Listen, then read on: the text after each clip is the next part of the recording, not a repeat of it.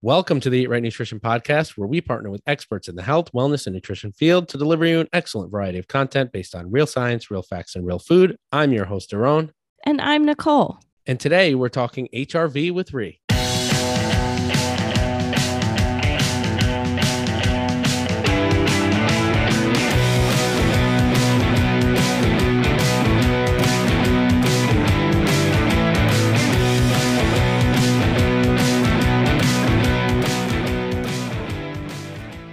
Ladies and gentlemen, welcome to episode number 107 of the Eat Right Nutrition Podcast. Today, we are joined once again with my good friend Ree Reynolds, who's a board certified and licensed athletic trainer, a health and human performance PhD candidate, as well as a national champion Olympic weightlifter.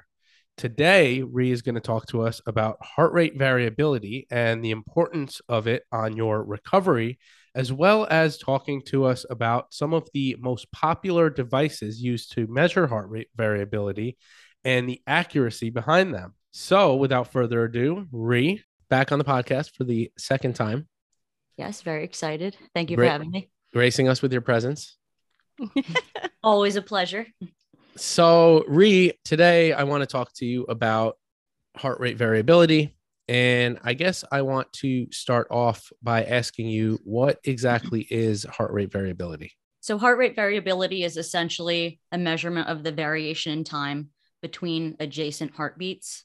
And it's typically used to measure how our cardiovascular system responds to stress. Um, you, we see more and more of this now um, with wearable technology. So, we're going to see it across general populations in use in the fitness setting, but it's actually used in a lot of research settings. So, in the clinical settings, we use heart rate variability to um, assess disease states, um, to also determine risk of mortality following following any type of like cardiovascular incident, like a heart attack, and then also in sports science settings to assess overtraining or how athletes are responding to stressful stimuli such as training load, training intensity, um, outside stressors and stuff like that. So the athletic piece, I guess the sports piece is the part that we're now kind of transferring into Gen Pop in terms of looking at workout performance. Yes. So um, I think we should maybe talk about what it actually measures and how that's measured first before we dive into that. Okay, so um, let's talk about what we're measuring. Yeah. yeah so um, the the beat to beat variations that I was talking about is actually known as the RR interval. So if you think way back to when we had learned about the cardiovascular system in high school or even in college, and you can picture the normal waveform of the electrical activity of the heart, that highest peak is the R wave. So the highest point there, the distance from that point to the next R wave is the RR interval, which is typically measured in milliseconds. So when we're talking about heart rate by itself, we know that's assessed by a singular measurement that's beats per minute when we're looking at heart rate variability, that's actually an average of several heartbeats. So it provides more of a deeper look into our autonomic nervous system function. Talk to me a little bit because you mentioned the autonomic nervous system, and there is some uh, nervous system play or nervous system at play here. Mm-hmm. So talk, there's a lot, right? So mm-hmm. talk talk to us a little bit about the nervous system and its role in this whole process. So when we're speaking about the autonomic nervous system, we're discussing the balance between the two different divisions. So we have the sympathetic nervous system or the division which is the fight or flight response, which we commonly know, and then we have the parasympathetic division which is the rest and digest. So when we're at rest, primarily we have vagal control, which is parasympathetic, um, speaking to the vagus nerve. So that maintains our heart rate around like 60 to 80 beats per minute. When we have to respond to a stress, which is exercise, by the way, um, we're going to see more of vagal or parasympathetic withdrawal. And then we're going to see the sympathetic division kick in, where you're going to see the secretion of norepinephrine to raise heart rate, increase respiration, um, decrease activity to the digestive system, and then you're going to see that increase in blood flow to the muscle. So, really, it's a perception that we're trying to get away from danger. So, that's really um, what we're trying to assess, like the balance between those two systems. So, normally we have in a normal autonomic tone, there is a balance between the two systems and they work in conjunction with one another. They are able to work independently of one another, but they mostly work together. So when we're talking about heart rate variability, we're really trying to assess if we have more of a th- sympathetic drive versus a parasympathetic drive. So, ideally, when we're talking about readiness, we really want to be in a parasympathetic state before we undertake an activity because we're the most recovered and we're the most ready. Um, we're more cognitively aware. Whereas when you ha- are more sympathetic dominant, you're going to have more of, um, you know, fatigue. You're not going to be able to physically perform as well, and then your executive functioning actually uh, decreases as well. So sympathetic is just really more so stimulated by those stress hormones, hormones. right? So if we're uh, consistently like, let's say somebody's I don't know. I guess we look at it like a, as like low grade chronic stress is mm-hmm. is something that we talk about. So that's something that will affect somebody's sympathetic, put them in their sympathetic nervous system, and then that will affect their heart rate variability. I guess is what I'm hearing. Is that correct?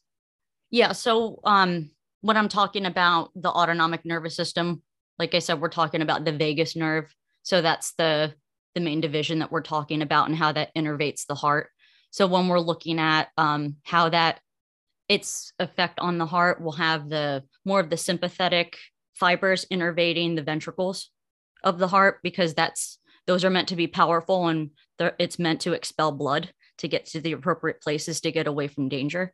Um, it doesn't mean that it's not innervating the rest of the heart, but there, more of the concentration is there. Whereas the parasympathetic fibers mainly influence the SA and the AV node. So conduction, uh, conduction type quality. So it again also innervates the ventricles, but more so the the AV, the SA and the AV node and the atria. The RR interval that we're talking about, does that mm-hmm. the the kind of the space between those beats, does that increase or decrease under stress?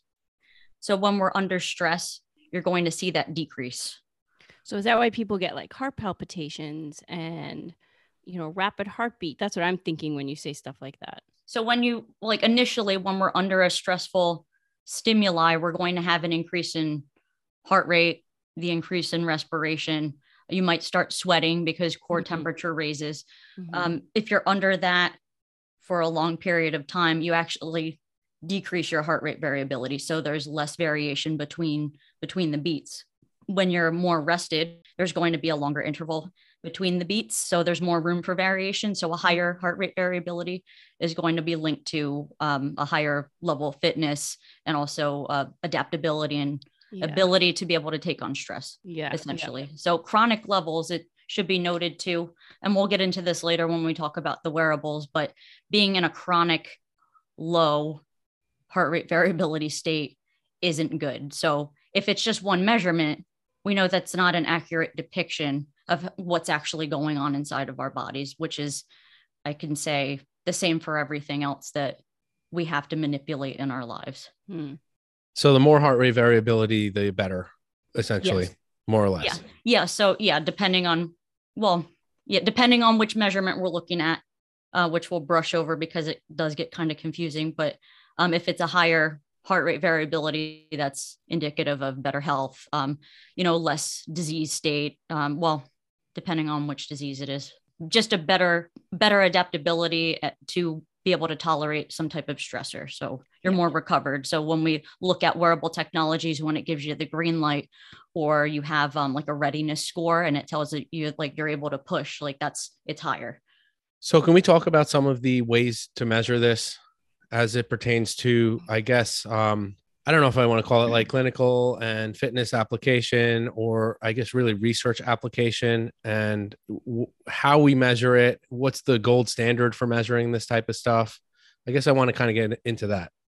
Okay. So, um, clinically, the gold standard is going to be a multi lead ECG. That's the most accurate method of measuring heart rate variability. Um, as you know, if you've ever seen a multi-lead ECG, you know it's pretty cumbersome and um, it's difficult for the the practitioner to apply, and then also for the um, the subject to endure. Then there's also the other wearable technologies which are more commonplace now that are less invasive, like um, you know chest straps. There's also single lead technology or like smaller multi-lead technology that's wearable and then also the the wearables on like wrist and fingertips so you have uh, ppg which is photoplethysmography. So that's what we're looking at more commonly, like with the consumer. That's what they would use. So, like a wristwatch or something like that. So, like an Apple Watch, a Whoop, right? Like those are the things Yeah. that we're talking about. Apple Watch, Whoop, some of the Garmin watches. Um, there's a whole bunch of different ones out there. The Polar chest strap is actually an electrode, so that doesn't use doesn't use PPG. Is there a difference Um, between electrode and PPG in terms of accuracy? The electrode is more accurate. The electrode's going to be more accurate. Um, you're going to see again like a bunch of different things across the literature, but I think maybe if we discuss how the data is collected and how it's recorded, that then it'll make more sense All right, as let's to get why in, it would be more accurate or not. let's let's get into it. Um, but I have a, fir- a question before we get into that. Is do you know if it's possible to do like since if that is more accurate, is it possible to do that on a wrist worn device, or is that just not a good location for that? for an EC, For an elect for for doing an electrode, right? So you said it's on a chest strap, but it's not on the wrist worn devices. No, so um how PPG functions is it actually measures the changes in blood volume beneath your skin. Um which there's going to be room for error because first of all it's more distal to where the heart actually is and there's also going to be um, an account for like motion artifacts. So um, motion noise can really impact that. How tight the watch is worn, skin pigmentation, tattoos, like all kinds Mhm. of things can really affect that. So You know, it's interesting that you say that because I read a study a while back when I was looking into accuracy of calories on wrist-worn devices, and it was like seven or eight. There, I don't remember exactly, but I think it was like seven or eight different devices, and they looked at heart rate measurements as well. Mhm. Uh, and skin pigmentation was one thing that came up. Uh, which is interesting in the research because if you don't have a diverse population, you're not going to really know that information. yeah, Uh, and when it came to heart rate, because they for the heart rate, I don't remember if it was the heart. I think it was the heart rate that they were using infrared technology Mhm. uh, for some of these. And what they found is that the darker the skin pigmentation, the worse the reading, or the the larger the percent error would be. hmm yeah, that makes that makes perfect sense. Like when you're wearing a, an electrode, like some of the um, wearables that involve electrodes in the study that I'm going to talk about later are actually really interesting. They have um, there's a few that have two different leads and they're worn on the chest, which you know an electrode's obviously going to be more accurate because it's closer to the criterion type of measurement. Uh, whereas we have the other the other wearables that have the the PPG type of technology. Not that it's necessarily bad because I'm not poo-pooing it, but um, as far as accuracy, um, when we look in that study, it's actually very interesting to see the comparison because it compares 32 different wearables together. Yeah, it's a lot. There's a decent amount of data to Yeah, compare. like yeah, and and some of them I've never even heard of. It would take me forever to just go and look up every single one and try to find a validation study for everything. So we talked about the clinical application, and I want to get into the fitness. So in terms of uh, the the testing, the clinical, and then I guess fitness and sport performance is measuring different for sports. So they're going to be wearing for sports performance settings. They're still used for the ECG, but that the measurement is taken during rest and position matters as well. So whether they're supine, whether they're seated, um, standing, whether they're active, um, if respiration is controlled, if respiration is not controlled. So there's still utility in that. Um, but there are studies where there are comparisons between using an ECG versus wearing something in the field that's less cumbersome, like the polar chest strap.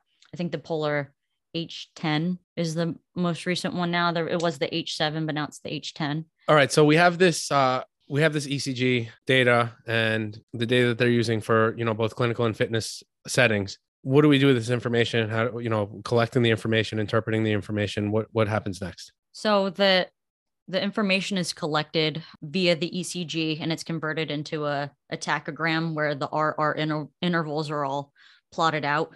And then there's going to be different analyses performed with that. Um, as far as like length of time of collection, there's going to be a short term recording and a long term recording. So short term recordings are around five minutes. Um, that seems to be the criterion for that. You can collect it in less than five minutes, but if you're going to be honest, do we really think that that's going to be the most accurate method of measurement? Um, 24 hour recordings are going to be the more long term measurement. They can be upwards of 24 hours as well, but 24 hours seems to be the standard, which is really important because you have to take into consideration the natural circadian rhythm activity that you've done throughout the day. Like that's going to influence everything, whatever type of stress you're you're under, everything really plays a role in that 24 hour measurement. So that's obviously going to be more accurate than a, a short term five minute recording where it's really just a snapshot in time, unless you're plotting it over a series of, um, you know, weeks. Gotcha. And then collecting that and kind and of cumulative it. data averages, things like that. Um, yeah. I, I want to kind of just backtrack a little bit because you did mention stressors. So what, what are we looking at when we're looking at different types of stress and what is going to have an impact? Because you mentioned exercise and mm-hmm. Nicole, you and I on this podcast have talked a lot about the effect of exercise, how people typically look at it as well, when we ask somebody, what do you do for stress management? And they're like, right. oh, well, I work out. And I'm like, okay, what do you do for stress management? Because the reality is that exercise is a stressor. Mm. And when we're looking at heart rate variability, if your heart rate variability is poor, then exercising may not be a good thing for you to do because that is an added stress. What other things are we considering, Ree, when we're looking at things to, I guess, be mindful of that would be considered stressors that would affect your heart rate variability? It's really anything that affects your heart rate in general is going to affect your heart rate variability. So, stress in itself, whether it's psychological, whether it's physiological, whether it's a combination of both, is going to influence that. And then we can end up in a stressful state because we have poor lifestyle behaviors or removal removal of external stressors if we have poor sleep patterns if we have um, training stress as well. Um, dietary patterns. Dietary yeah. patterns. Yeah. So if you're drinking a lot of alcohol, if you're having a mm-hmm. lot of tobacco products, mm-hmm. if you're having a lot of caffeine, like mm-hmm. things like that are going to influence it because it directly influences your heart rate. And then we'll tie into HRV. I should probably cut back on the caffeine then.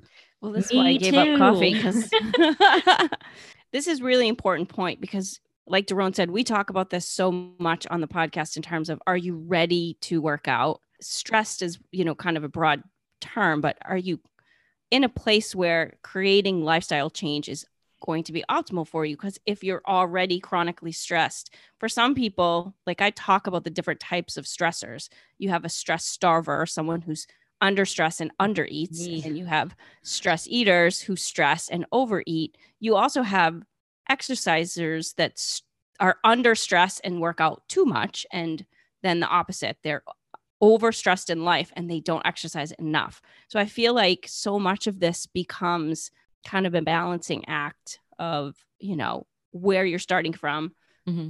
what your goals are which you've talked about many times even on our last podcast together. And and then just you know the mental aspect of it. We have so many clients that stress over what type of food how much food when they should eat how much they should eat like all the anxiety that goes into overthinking things. Mm-hmm. Uh, and I think all of that plays a huge role in their approach to creating lifestyle change. That's a great point. And um, Daron and I were actually speaking yesterday about how if heart rate variability on a wearable is honestly going to be the best thing, or if that's going to create another right. stress so it's mm-hmm. like the same thing if you have somebody who weighs themselves every day and then mm-hmm. they freak out and they see, oh my God, I gained two pounds. And they think they gained two pounds of body fat overnight. Right. And then it becomes a stressful behavioral pattern. That's not going to help either. That's just going to influence what's going on in your body. So if you wake up in the morning and you look at your um, readiness number and you're like, mm-hmm. oh my mm-hmm. God, like I can't, I, I must not be able to do this. And you keep getting a reading like that, or um, or you're just anticipating it because that's also going to affect the reading as well. Um, some of the studies that I've read were too close. Uh, the measurements were too close to what the actual stimuli was, so it it affected the reading. So um, that has to be taken into consideration as well. And on and then on the other hand, it's great that we have access to all this data, right? Especially as scientists, because we're like, wow, that's so cool. I get to see into all of this. But um, if that person's not necessarily able to interpret that or they don't have those other lifestyle things in order they're going to need to start there first before they have to worry about looking at what the score is on a wearable Yeah. And I think just taking the the progressive approach too, like it's going to take time to build mm-hmm. up to whatever the goal is in any capacity uh, of whatever your exercise goal is or lifestyle changes are. So mm-hmm. I also think people expect to put a wearable on and like immediately burn, yes. you know, a huge amount of calories right out the gate and everything is going to change just like if they significantly add more protein all of a sudden they're a master of nutrition and their whole mm-hmm. body should just change like that. Of course. Well, here's my, here's what um the one thing that I think about is food journals, right? And when people are too stressed out over logging in a food journal, and then it's like, well, like just like you mm-hmm. mentioned, Ree, well, then don't log in a food journal because if that's going to be a stressful situation for you, you're not going to succeed anyway. Mm-hmm. Um, and then the other thing I kind of think about is so when we're looking at like, hey, like when we're looking at certain wearable technology and we're it's basically saying, hey, don't work out today. Isn't it possible that that could be kind of misleading for mm-hmm. the consumer because it's like, well, your lifestyle factors are stressing you out and you're actually not working out enough. So your heart rate variability sucks because of that. And, you know, not being physically active for you may be a stressor. And your watch is telling you not to work mm-hmm. out today. But you could still walk. Like it's yeah. about the intensity of that, yeah, right? Yep. Lower intensity. So that would mean just back off. We're not going to go crazy today. We're not going to mm-hmm. have a super high intensity. We're do- going to do some type of active recovery. Yeah. So you can still be active. Mm, yes. Girl. But if those if those lifestyle things aren't in order, then um, chances are your heart rate variability is going to be a low reading. But it depends on the type of technology that we're using, and mm-hmm. also what parameters it's functioning in what time of day you took the reading all those different things need to play they play a huge role in um, an accurate measurement for that. So the Whoop band, for instance, that only takes one parameter of HRV, and that's measured during sleep. So that's great when you're measuring during rest. But like, what about the rest of the day? It is capable of measuring HRV continuously throughout the day, but it only takes into consideration the value that's RMSSD. So that's actually the um, root mean squared differences of the standard deviation. So that's a measurement of high frequency power or um, parasympathetic modulation. So, of course, that seems like a great thing to use because if you're measuring vagal or parasympathetic modulation, you're going to have a more rested state. So, of course, that's great to look at. Maybe they only measure one metric because it's easy for the consumer to use. They don't want to see all this data and get super confused. But mm-hmm.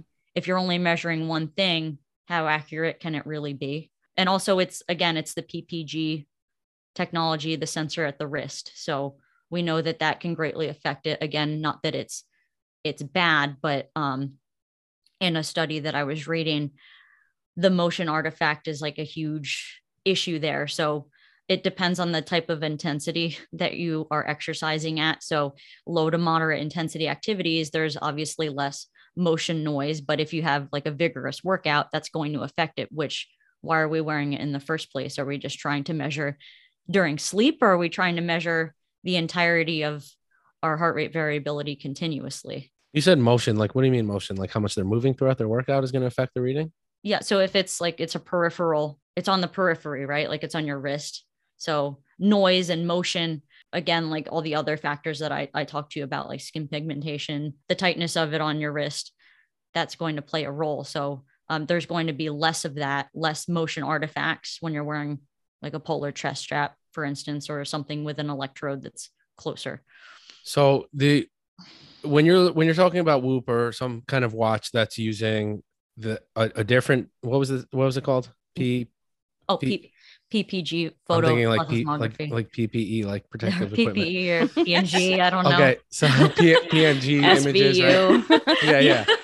So we're uh, we're that's not directly measuring the heart rate versus the electrode, correct? Like it's not really looking directly at heart rate variability. It sounds like no, no, no. It's it's there's an algorithm that the technology uses to determine heart rate variability based off of heart rate. So. You know, it kind of reminds me of like uh measuring doing a mifflin equation for your calories versus ind- indirect calorimetry right or it that that's kind of what i think of it's like you're not really getting the gold standard when you're doing that No, and you're never going to have the gold standard, which is also important to understand because it's something that's wearable. It's easier to use in the field because of that. And it's not cumbersome like in a laboratory, which is the same thing if you're having you have um when you're what's the um like the room where everything is controlled. Metabolic chamber. Metabolic chamber. Like it's not, it's like the same thing. Like that's there's a high level of control there, right? So that's why that would be a criterion versus something that's able to be used in the field. As far as the polar chest strap, the H10 is concerned, that actually measured up really well compared to the criterions of the ECG.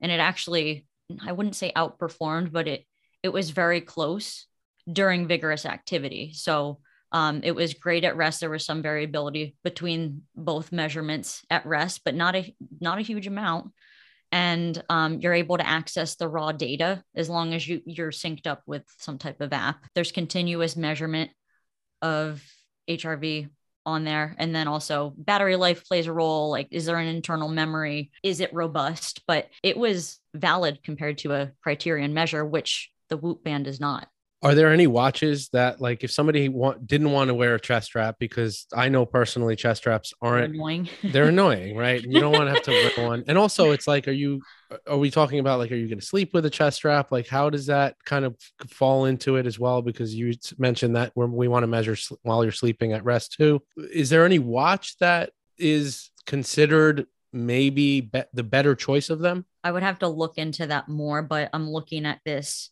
chart right now and I'm not familiar with some of these. So it looks like the Garmin watches uh, don't measure up very well. The Ithlete doesn't measure up very well.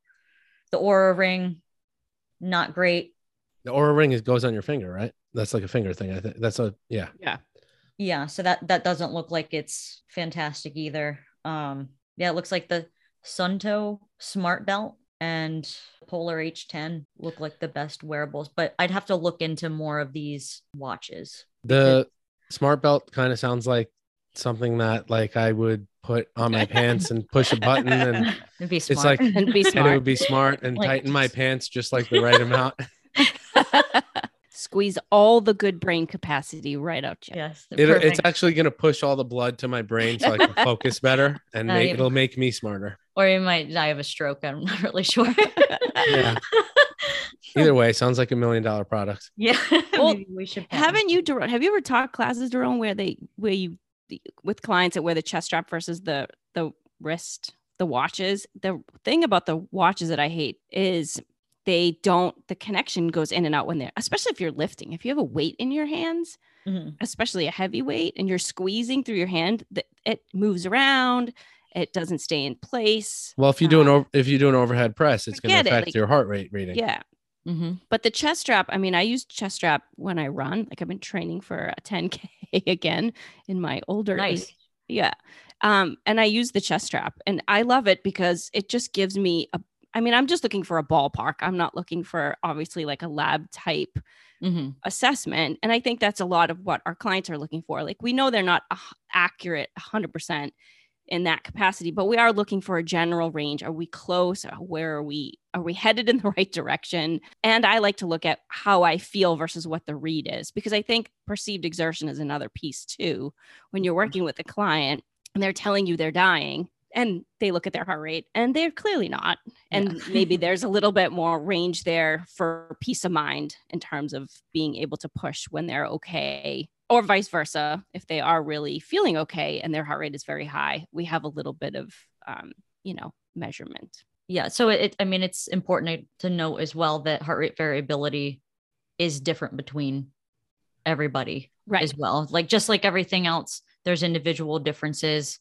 Our age can affect it, our gender can affect it, our Mhm. training status can affect it. So those are other things that we need to consider as well outside of the lifestyle things that are controllable. So when we're looking at research like that, it- like I'm I'm guessing that there is probably like a like in general blanket statement. Statistically speaking, heart rate variability should be this, but obviously on an individual basis versus like if you take a group of let's say 2000 people and then you measure that and you say okay well it seems like hrv kind of should be around this range but then when it's almost like looking at bmi like bmi fits in the research But when you look at, and I just use BMI because you know nutrition research is basically all I read. But it, you look at it in in large populations, and you say, okay, well, this is where BMI should be. But then you have to look at the individual. Is basically what you're saying.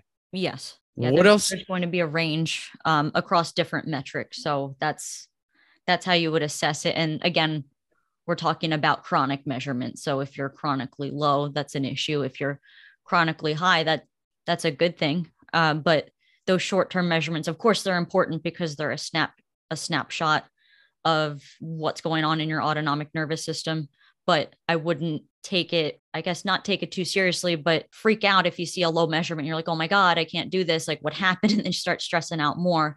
If it should return to normal after you have appropriate recovery, like after we have a stressful workout, you have a heavy weight training session, you're going to have decreased heart rate variability. That's just what happens because that's a stress. It's increased sympathetic drive. You have withdrawal of the parasympathetic system. And then once that returns to normal, you'll have reactivation of the parasympathetic system. And then you'll have withdrawal of the sympathetic system. So that's just really how that works. Do we find that people that are um, like more trained, they essentially recover quicker, so their heart rate variability goes back to parasympathetic at a quicker rate? Yeah. So if you, well, if you're looking at like heart rate recovery, um, that's another metric that we use to gauge levels of fitness. So if you're able to return to baseline a lot faster, then obviously that indicates a higher level of fitness. It's similar um, in that sense. So with heart rate variability, that really depends on um, the recovery level, actually depends on the amount of uh, parasympathetic reactivation you get and also the amount of norepinephrine that's still left behind. So that takes longer to decrease after the cessation of exercise or whatever stressful stimuli. The parasympathetic system, though, in the beginning, um, it directly stimulates the SA and the AV node. So um, withdrawal of that increases the heart rate. And then the sympathetic nervous system kicks in, and then there's the secretion of norepinephrine. So norepinephrine, norepinephrine hangs around a little bit longer, and then that vagal reactivation will occur, and that's why it takes a little bit longer. But at the initiation of exercise, you'll have that rapid increase in heart rate, and that occurs because of how the physiology of the heart is. You mentioned uh, heart, bringing your heart rate down in terms of measuring somebody's ability to recover. We're also looking at heart rate variability in terms of recovery. And I guess also from a practical standpoint, with your years of experience as a trainer as well, what do you think are some other things or indicators that we want to look at to measure recovery, either objectively or subjectively? Okay, so that would really just be a conversation with your clients when they come in. I mean, if they come in and they had a really stressful day, stuff's going on and they don't feel well, I mean, I'm obviously not going to push them and we're going to adjust the program day to day. We have a program already laid out, but if they're not able to perform, then we're going to end up dialing back that day. But in like more of an athletic setting, if we're dealing with athletes where they have more of those factors controlled for. Um, you know, in overtraining research, they use HRV to determine if athletes are able to recover from the training load. So, all right, it's time for us to taper. Um, or that athlete is trying to push too hard when they really shouldn't. So at least they have something measurable to to pull them back. I, my question would be, what is the what is the definition of overtraining? Let's start there. So there's differences in that. Overtraining is the last step um, okay. you're going to go through overreaching. So there's when we're talking about athletes, there's going to be functional overreaching. So that's where we push them deliberately um, through a peak. So then we mm-hmm. provide them with rest and then they taper. So we're pushing them to a point of exhaustion where it will induce a, like a super compensation effect or an increased level of performance after they have restoration. Then there's going to be non functional overreaching, which is something that's not planned. So that's a continuation of that functional overreaching, maybe mismanagement of the program, too much stimuli where that athlete's not able to recover sufficiently. And then they're kind of stuck in that, um, when we're talking about the gas principle, they're stuck in that alarm phase and they can't recover. Mm-hmm. And then the last stage is going to be overtraining so that's that's an illness like that's a serious right. thing and it takes a long time to get there but that's just a continuation of that without restoration and you just keep pushing yourself really into a hole so when hrv is used during this type of research it's usually during like a short term training camp or an assessment of athletes that already have autonomic imbalance, like endurance athletes who are actually overtrained. They have a diagnosis. So it's u- used as a tool to assess them. Yeah. So that's from a high, like you're talking high level athlete. But I think all of those can absolutely be applied to even gen population, maybe not on the same level of intensity but mm-hmm. i i absolutely i mean we can talk about competitors we could talk about just a, a an overworked woman or mom like those same steps to get to overtraining still happen for mm-hmm. gen population right mm-hmm. they just yeah. happen on kind of a, maybe a lower grade level and there's not as much i think it's actually i don't know if you agree but kind of more dangerous in that sense because no one's watching them there's no actual you know with an athlete you're looking at all of these progressions to get to overtraining but for someone that's just in the gym exercising no one's really checking to see if they're chronically fatigued if they're excessively hungry if they're not able to sleep mm-hmm. if they're excessively sore um, so if they're not with a coach or a trainer or someone that's actually helping them through that process i think it's actually more dangerous for someone like the gen pop because they i think they essentially could push themselves to the point where they get there faster, not understand why they're there, mm-hmm. and then potentially stay there longer and have more of a, um, you know, negative effect on. I think this is what happens a lot of the time to people that join a gym, go in, go hardcore. What do they last like three to six months? They hit a wall, they can't continue to train, and then they quit and think it doesn't work. Of course. That, so that's, yeah, it's more of an insidious onset yeah when it when it's someone in the general population but i would say the difference between the two would be mm-hmm. um, mismanagement of the lifestyle factors would lead to that yeah. instead of the exercise of course like we see people join the gym they go too hard in the beginning but it's not at the same level that an athlete would go also there's a different mindset there so yeah. an athlete might try to just because there's a lot on the line, try to push through something when they really have no business doing it. Mm-hmm. General populations, we don't see it as much. It doesn't mean that it doesn't happen, but mm-hmm. it's not really the same. So when there's the mismanagement of the lifestyle, the sleep quality, if they have a really incredibly stressful job and they're just high stress, sympathetic drive all the time, they don't know how to relax. Personality yeah. is going to play into that too. Yes. Um, different ways that you interpret stress or perceive stress that's that's a huge factor. And then the nutritional thing. So mm-hmm. again like how many of our clients come in and they're like oh i had a bottle of wine. I was so stressed out. I just really needed to drink. Yeah. Almost a, a daily client of mine. like well you're not yeah. helping not quite your taste. Yeah. yeah. Or how many people are under eating and they don't even realize they don't even recognize yeah, it, yeah. right? So they're I, not they don't have the recovery factor yeah, yeah, exactly. So it is that's what I mean by like a low, I don't know if the word lower grade like mm-hmm. situation, but I just when I hear you talk about those things, I think of clients, I can plug someone into almost every one of those mm-hmm. levels and just like you said, just an overall are they ready to really take on an exercise program or do they even understand what it takes to you know recover and that's what they need the appropriate guidance. If right. you seek out the right professionals to help you when you're not aware, that's very important. So you're going to have more of an advantage instead of just trying to do it on your own and rely on things that you see on the internet. I'm glad the internet's here. It's a great tool. There's a lot of information, but there's also a lot of false information that people get on the internet and we've all experienced it. Yeah. Um, when we when we talk to these people. Good you know what I'm thinking about when you're talking about Gen Pop versus um athletes. I guess elite elite athletes is you have like um athletes that like let's say they don't train in the off season and then they go right into training and they train hard and then they get rhabdo and then you and then you had you had this uh the CrossFit was the first place that I heard of rhabdo mm-hmm. where people yeah. were just coming from couch to Olympic lifting. and uh Ree, you being an mm. Olympic lifter, I'm sure I can assume or guess how you feel about that.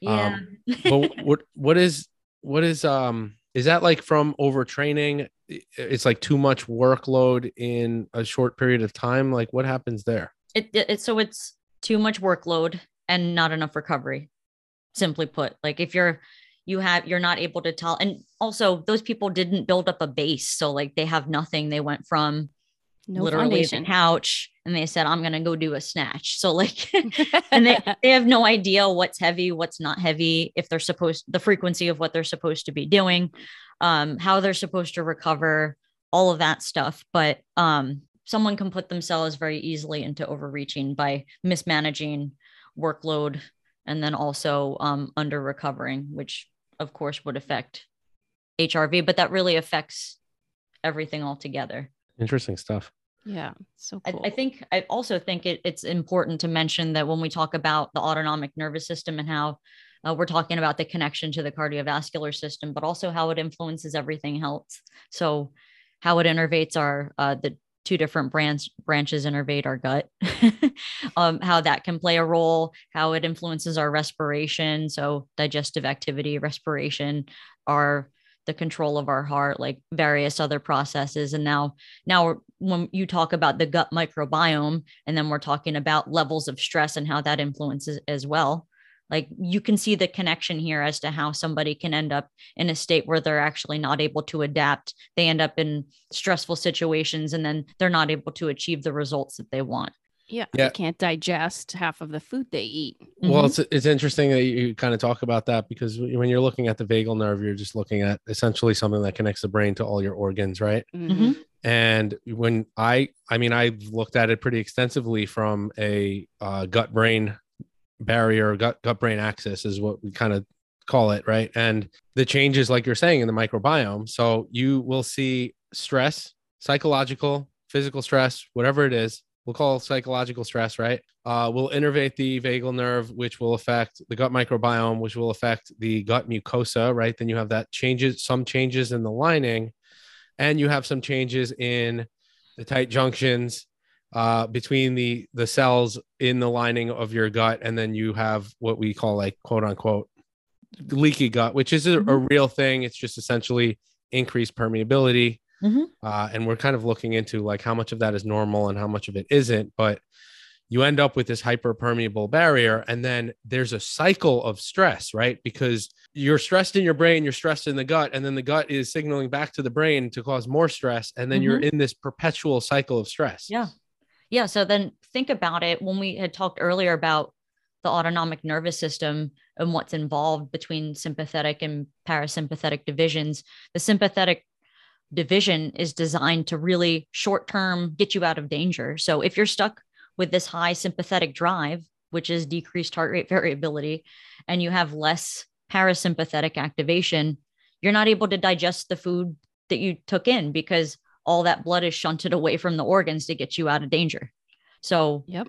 it, it all is related. So heart rate variability is not just just heart rate variability. Like we can we can look at really just overall how stress is just affecting us physiologically and make those connections. Yeah, so there's a lot going on outside of just heart rate variability, and a lot of yeah. systems it's and organs an are affected. Yeah, yeah, it's and, just like yeah. the cardiovascular indicator of how we're able to tolerate stress, but it is also used in other research, like I had mentioned, to examine executive function and cognitive abilities as well because if we're stressed that's where we get the the brain fog and we're not able to focus and stuff like that. So that plays a role. Um, low hrv has been linked to having decreased executive functioning in in certain cases which it you know depending on which parameter that you're looking at. But um, it's it's really interesting to see how it really can be applied across a variety of different settings. It seems like the brain and central nervous system and neurotransmitters are really kind of at the center of all of this well the neurotransmitters ha- um, are secreted by like stimulation of nerves. Yeah so yeah when you have the stimulation of the nerve and then you have the secretion of that that's what's ultimately going to deter- determine it. So everything is really everything. At it's the end of connected, the day right? You can't separate you can't separate systems yes. it's all one. Yep. nope. They they're built that way for a reason I was gonna say this. What what's amazing is when we talk about all this. I don't think people really connect to how much our body does that we don't even know is happening. Right? I mean, obviously, there's a lot going on. We're all just sitting here having this conversation, and our hearts are beating, and we're breathing, and etc. But pe- people don't realize their lifestyle has such an effect on the way they function and they all want the quick fix. As I sit here and think about this, I think of all the commercials that my clients come to me with. What about mm-hmm. this supplement? What about that? And I'm like, mm-hmm. oh, breathe. Nicole, yeah, breathe. because we it's marketed in a way where it it seems like it's the solution. So if right. you it's have this one thing, yeah, like you know, it again, it's great to have all this data that we're able to access, but if you don't know how to apply it, that's mm-hmm. re- and you also don't know what it is like how is that going to be the solution if you have everything else in your life is kind of falling apart or it's not aligned the way it's supposed to be? Like mm-hmm. i think we should really focus on making people more intuitive and able to feel things a lot better. So hey i feel i don't feel great today. Maybe i shouldn't do a max squat. You know that's a bad idea. Or wow i feel really good today. I think i should really push harder. And of course there's always that gray area but if we got enough sleep or um, our nutrition is on point, um, if we're practicing good behaviors as far as like removing other outside stressors from our lives, like that's really going to carry you into um, longevity. Yeah. Overall. Such a good point of getting people to pay attention to be and being aware of how they feel and knowing what that like sweet spot is like are they doing are, are you feeling this way just because you you know i have clients that like to joke i feel like i need to have a cookie today nicole or like 10 cookies and i'm like is that really how you feel uh, you know we joke around about it just to be lighthearted and funny but you're right it's absolutely true and i think a lot more people do know deep down but ignore those signs like if you mm-hmm. go into a gym and you feel like you said i feel like i could totally crush it today i'm gonna go for it they ignore the days when they're like, I probably, eh, I'm not really feeling it. Maybe I'll just, you know, maybe, take it. Maybe easy. I should back off. Yeah. I'm going to say, I think every day I feel like I should have a cookie, which we know, we know this. We know this. Um, there's no bad day to have a cookie uh, in my eyes. No, but uh, I will say what you, what I'm kind of thinking here is that with the wearable technology, it's kind of dangerous in the sense that if people are only thinking about training and training mm-hmm. stimulus and mm-hmm. they neglect to really think about the other parameters that they're supposed to and and really understand that there are a lot of other stressors that and this is where kind of coaching comes in where we look at coaching our clients and saying well what are you doing to manage your stress what can you do in terms of you know work life balance or what can you do in terms of optimizing your sleep or what can you do in terms of optimizing your nutrition and i think that that can kind of fall by the wayside if you're just so focused on should I train or not today. Mm-hmm. Yeah, uh, I I also think um, this is probably could be a separate conversation, but um, we see a lot of things out there that kind of advocate for just pushing through it despite how you feel, or you can only be successful if you lack sleep. And that's from personal experience. I can say I used to think that way. And when I'm doing a Olympic weightlifting, which is a very sympathetic dominant sport. And i would go in and one day i would feel hey this feels great. I can move this weight really easily. And then the next time i would go in it, 60% would feel like a max rep.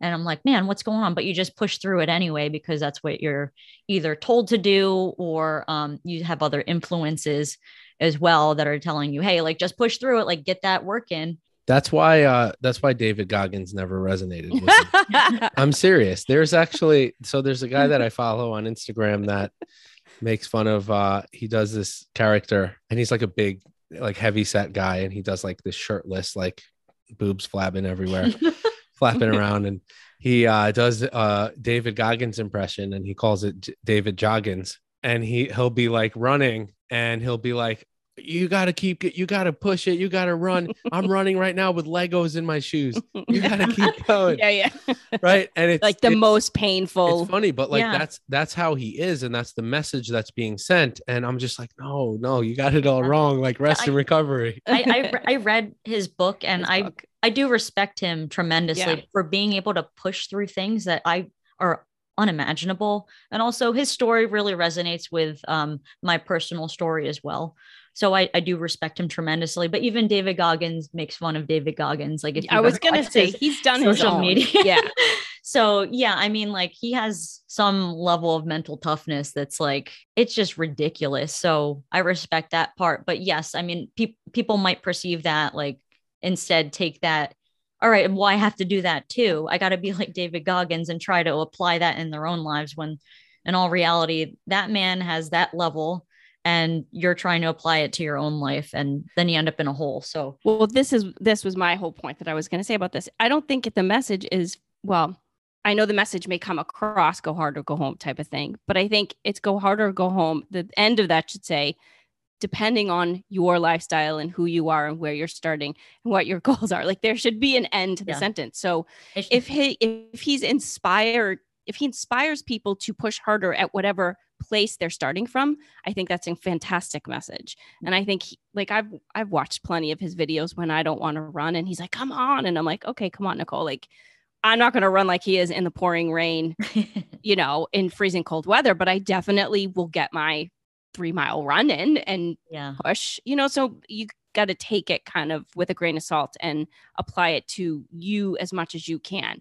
Unfortunately, I do think people take it too literally. Of course. They're running it, in the rain. the, the, message should really be like go hard and go to sleep. Like, like sleep go hard. to sleep. And then take sleep, a nap.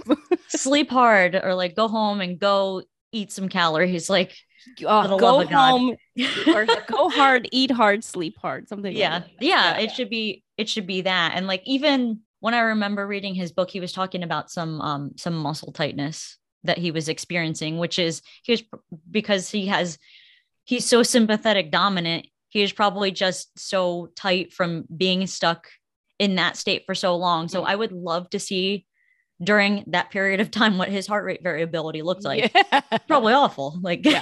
in all reality. Yeah, I mean, I think there's definitely a time and a place, and I do think that people should work towards developing that mental toughness. Yeah. Uh, I think it's very important for everybody to try and push to be more resilient mentally. But I also think that people need to be realistic and meet themselves where they are. Yeah, absolutely. Yeah. But I think everyone just wants to stand out. So, but that's again, a conversation for another day. Next podcast. Right? All right. Well, Ree, as always, I appreciate you coming on the show. I appreciate you teaching our audience as well as teaching me because a lot of this stuff is new to me and it's not and and Nicole over here like with her hands like what about me my needs? We what about me? Teaching us about heart rate variability because this isn't anything that I would ever really read on my own. So I definitely learned a lot and took a lot away from this podcast. So thank you for that. And I hope that awesome. for anybody listening to this episode that they took a lot from it as well in terms of wearable technology, how to apply it, what the difference is between different types of technology and really how to focus on rest and recovery and listen to your body and learning to kind of be intuitive with yourself in mm-hmm. terms of your readiness to train and other lifestyle factors that you are going through on a day-to-day basis and i hope that was helpful so thank you Ree. Yeah, you're very you. welcome thanks for having me on again Absolutely. And if you enjoyed this episode, click subscribe, give us five stars, write a review, share this with a friend, and you'll hear us next week.